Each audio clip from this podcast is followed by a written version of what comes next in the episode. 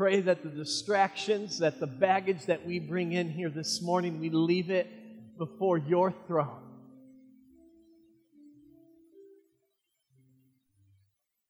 God, may we clearly hear your spirit.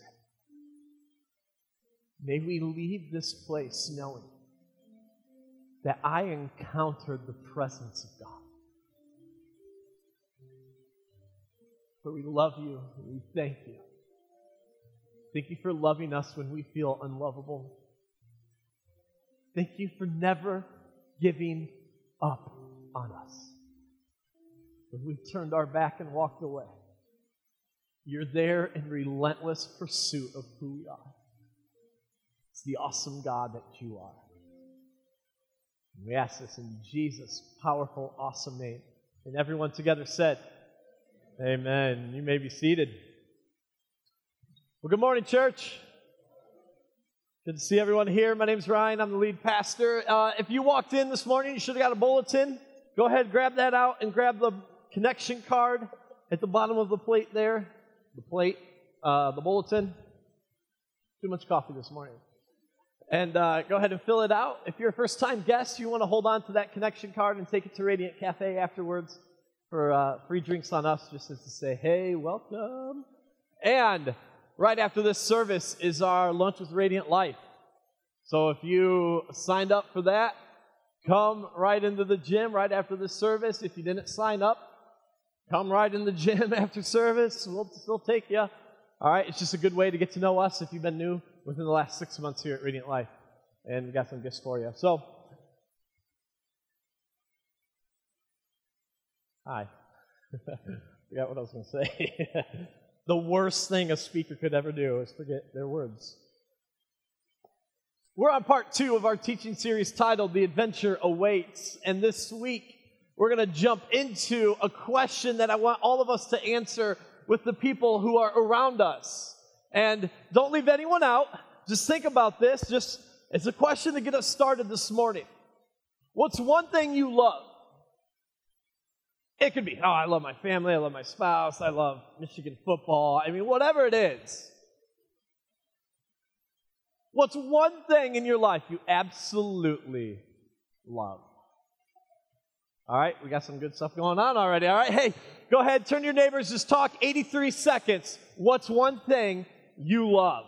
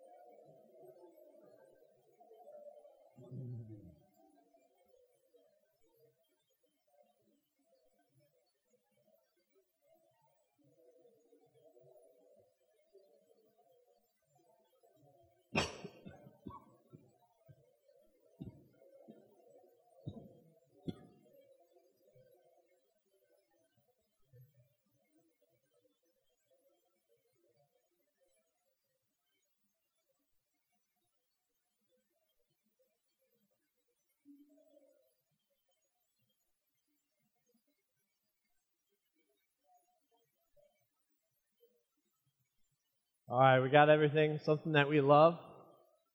Right? Something that, man, that just gets us, we love it. One thing I love in my life is the nectar of heaven coffee. All right? Anyone else? Coffee addicts, yes, and we are not ashamed of it. Right? Every morning I wake up, I look forward to one of the first things is outside of a fresh shower is the coffee. I love the smell of it. I love getting my first cup and my second cup and my third cup and my fourth cup. I love it. And then I go to Great Lakes and get a cup. And then I come back here to my office and get more cups. I love coffee. I love Michigan football more than anything. Okay, whoa, that was a strong statement. Not more than anything, but a lot of things. I love it. There's things in our lives. We love family. We love our friends. Some of us may love our jobs so much. We just love I love the adventure of life that I'm on right now. Maybe for you teens, it's like, I love school. yeah, right. Said no teenager ever. But we love things. I got a second follow up question to the things that we love in our lives. It's this Would you give it up to follow Jesus?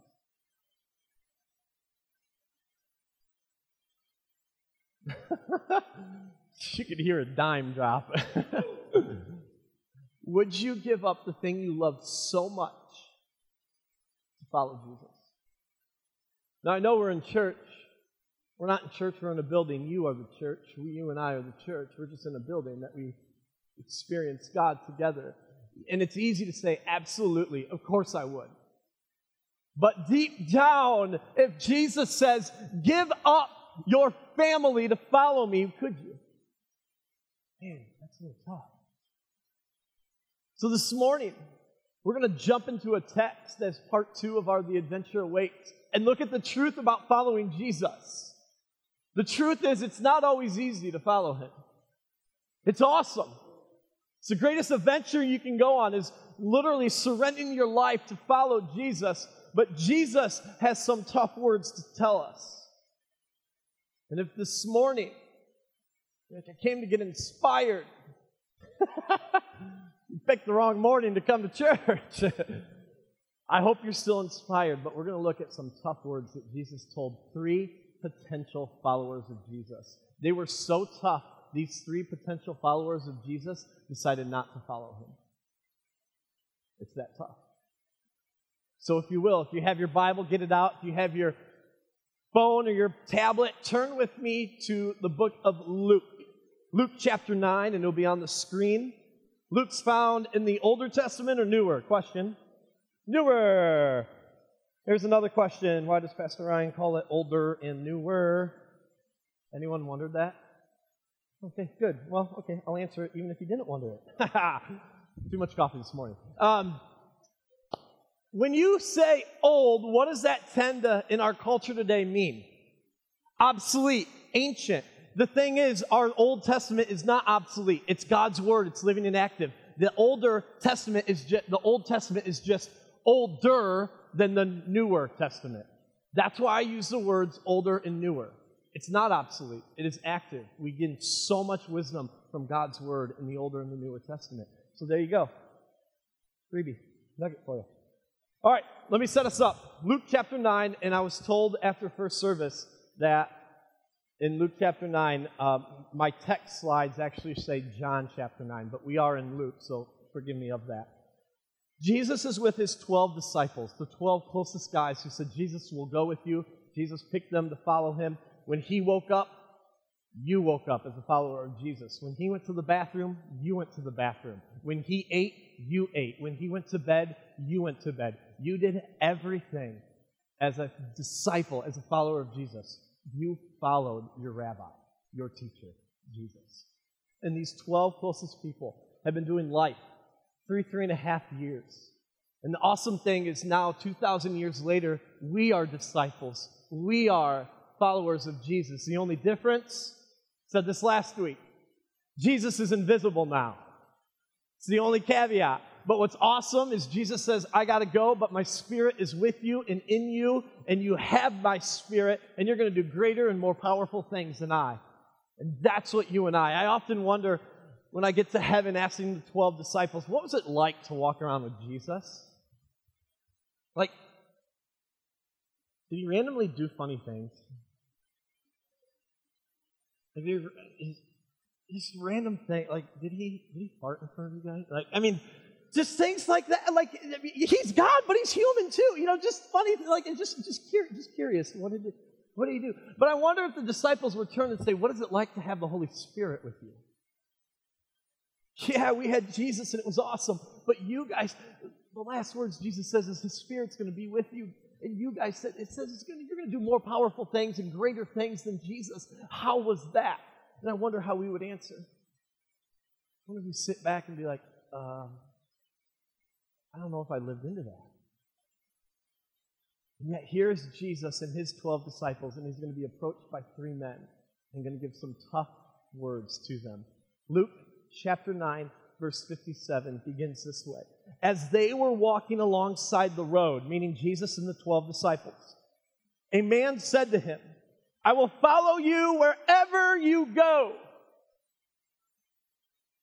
Instantly, we have this conversation. This guy says, I'll go everywhere, wherever you go, Jesus, I will go. You go into the villages, I'm going to follow you.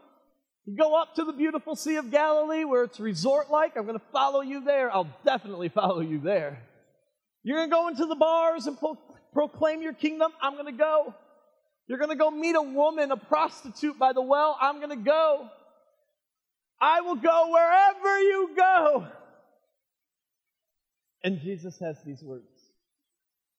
He replied, Foxes have dens and birds have nests, but the Son of Man has no place to lay his head. What is a den to a fox? Home. What's a nest to a bird? Home. Jesus is saying sometimes foxes can go homes, go home, birds can go home, but me and the 12 boys, we don't have that. Now, is Jesus homeless? Yes and no. Jesus didn't have his own house to say, hey, this is mine, this is my property, this is me. He didn't have that. What he did as a rabbi is people would support you. So as you went into town to town, they would know an awesome rabbi is here. Let's one of the best gestures that you could do in the first century world is to welcome a rabbi into your home. You don't know how long they're staying, but it's the best gesture you could do. So they lived in all different houses. His main house that he lived in was up at the Sea of Galilee, up there, and he lived in Peter's mother in law's house. So, yes, yes, Jesus did not have his own. Yes, he was in, this, in that sense homeless, but he had places to stay. And this follower, potential follower of Jesus, says, I'll go wherever you go. And Jesus says, Well, let me tell you, I'm going to challenge the definition of home for you. If you're going to follow me, you have to redefine home. It's safe to say that this potential follower of Jesus walks away. It's too tough. Now Jesus flips the script. The second person enters the stage, and Jesus is going to ask this person to follow him. In verse 59, he begins this way He said to another man, Follow me. But he replied, Lord, first let me go and bury my father. Sounds like a good excuse, right? I mean, the, the guy is, biblical scholars will say the father's not quite dead yet because the son would have already buried him. He's probably in the process of dying. He's at that old age. And so the guy's saying, Let me go back. And it's the highest honor a son could have is to bury your family, bury your mom and dad. He says, Lord, first let me go bury my father. And our loving, compassionate Savior, Jesus, who loves you so much, says this Let the dead bury their own dead, but you go and proclaim the kingdom of God. I imagine the 12 disciples were like, oh, Jesus, don't say that.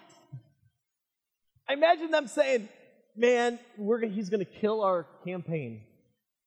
He's got to stop saying, let the dead bury their own dead. We will get no followers. But Jesus says, no, no, no, no, no, no. You said first you got to go. I'm going to tell you, let, let the dead bury their dead. You're going to come with me and proclaim the kingdom of God. Once again, it seems so insensitive, Jesus. Here's the thing. These aren't the most um, comforting words of Jesus this morning. So, in fact, we've got one more scenario to look at. Why don't you give your neighbor a hug? All right, just say, hey, I'm here for you. If you're depressed right now, just give someone a hug. We're a huggy church, right? Comfort them.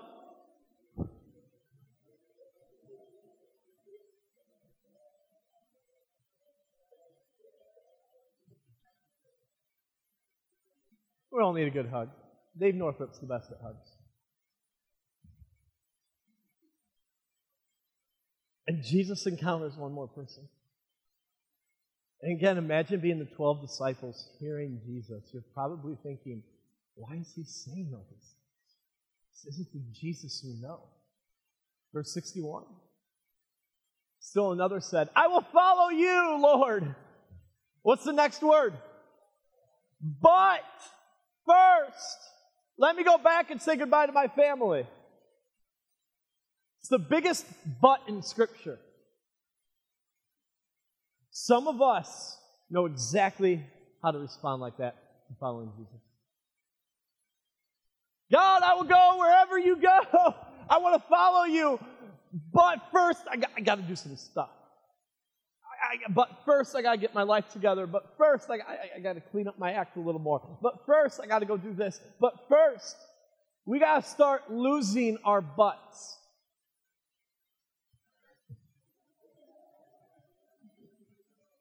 That was great. so turn to your neighbor and say, lose your butt.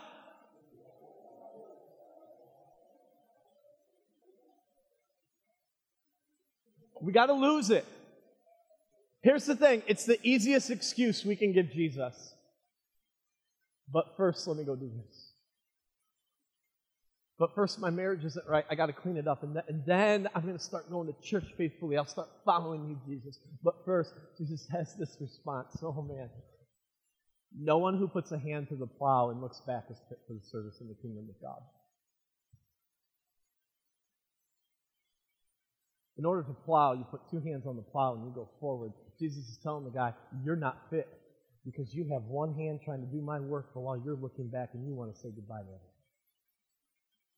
You're not fit for my kingdom. Wow. Isn't that the, one of the most bizarre texts that you can look at? This isn't the one, this isn't the text when you're like, man, I'm really discouraged. Jesus, I need, I need some of your words. Oh, wait, okay, not those ones now. Let's find something else. Those are tough words. Those are tough. And oftentimes I, I sit there and read that and you feel bad almost. It's like, Jesus, are you trying to prevent people from following you? Or are you trying to get this Jesus movement off the ground that the kingdom of God is here? Let's go. Because if you are, it's not working with these three potential followers of you. Seems so insensitive of Jesus. Seems unfair. He just wants to wait till his dad dies. I mean, Jesus can't he just go home and just bury his dad when that time comes? He just wants to say goodbye to family and friends, Jesus. Just, I, I think you could give in a little. I think something so much bigger is going on in this story.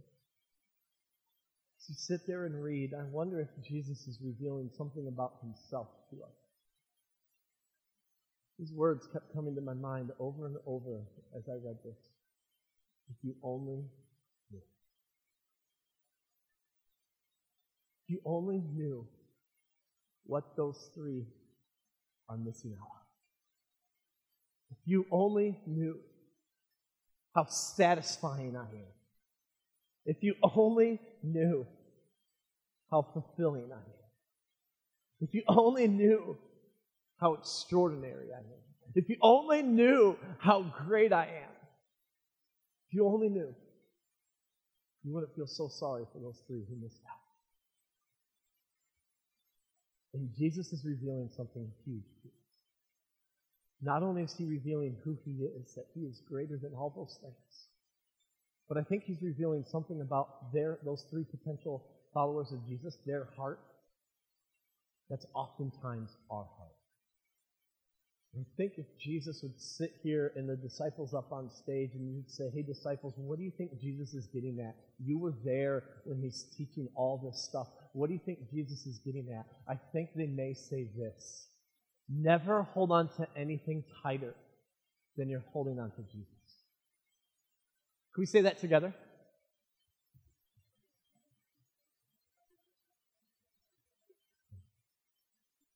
Can we say that together?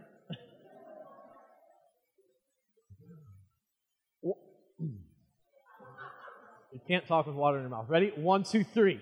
Never hold on to anything tighter than you're holding on to Jesus.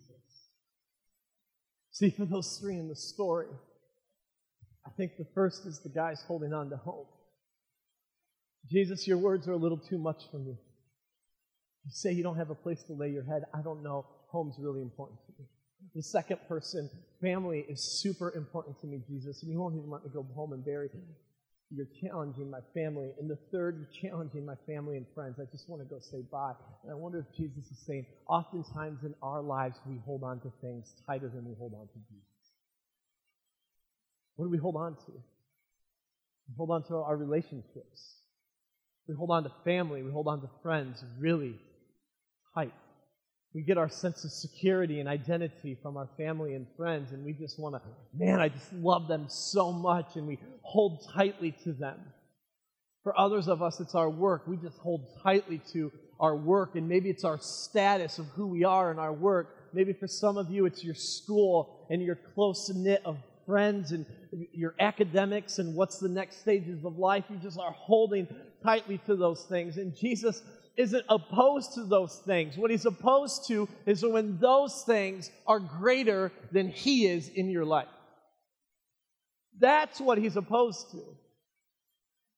So I think what Jesus is getting here is we must hold things loosely. Hold your family like this. Hold your friends like this. Hold your status, your job, your cards like this. But hold Jesus like this. Can everyone just make a fist? You don't have to hurt yourself, but just make a fist. If I was to go around and give you all Michigan football tickets, okay, Candy, could you receive it? fall. I wonder if our lives, we are holding on to worldly things so tight that we miss the blessings that God has to offer are so focused on this instead of holding them like this and then saying, God, I will hold on to you. What's Jesus getting at? What is he getting at? Jesus is also revealing something about who he is to us. Jesus is Jesus, are you really more important than home? I mean, what's more important to the human soul than a home? Jesus says, I am. Jesus, what's more important than family for a human child to grow up loved and in a family? I am. Jesus, what's more important than family and friends who give us all the relational needs in our life? Jesus I, I'm greater than all. What are you holding more tightly to? The things of life of Jesus.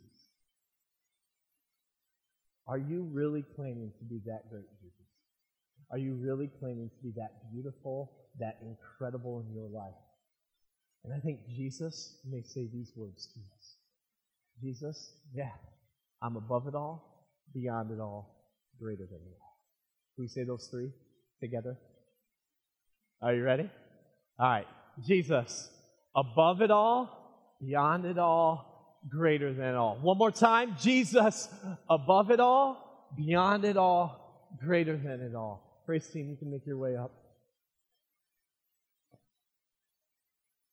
In our lives, do we truly believe this statement?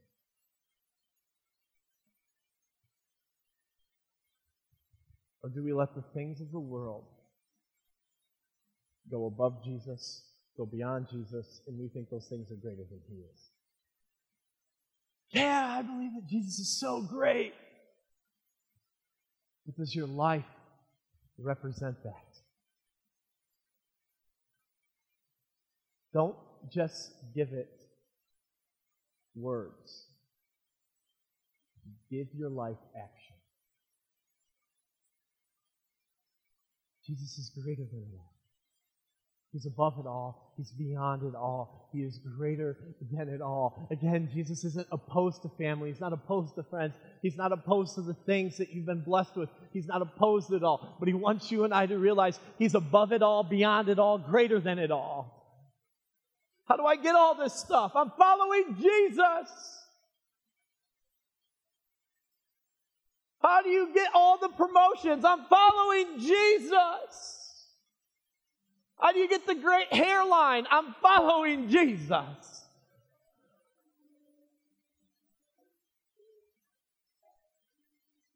Sometimes, yes. But in our lives, obedience precedes blessing. And so often, we want the blessings of Jesus, but we're holding tightly to the things of this earth. Hold it loosely. Because Jesus is above it all, beyond it all, greater than all. Will you please stand? The team is going to lead us in How Great is Our God. I pray that you would embrace this song, that you would sing it from the bottom of your soul this morning. To realize that Jesus went to the cross for you. He is above it all, beyond it all, greater than it all. He's above your struggles. He's above your addictions. He's greater than the things and blessings in your life. Jesus wants you to know hold those loosely and hold Him tightly. Will you sing it together?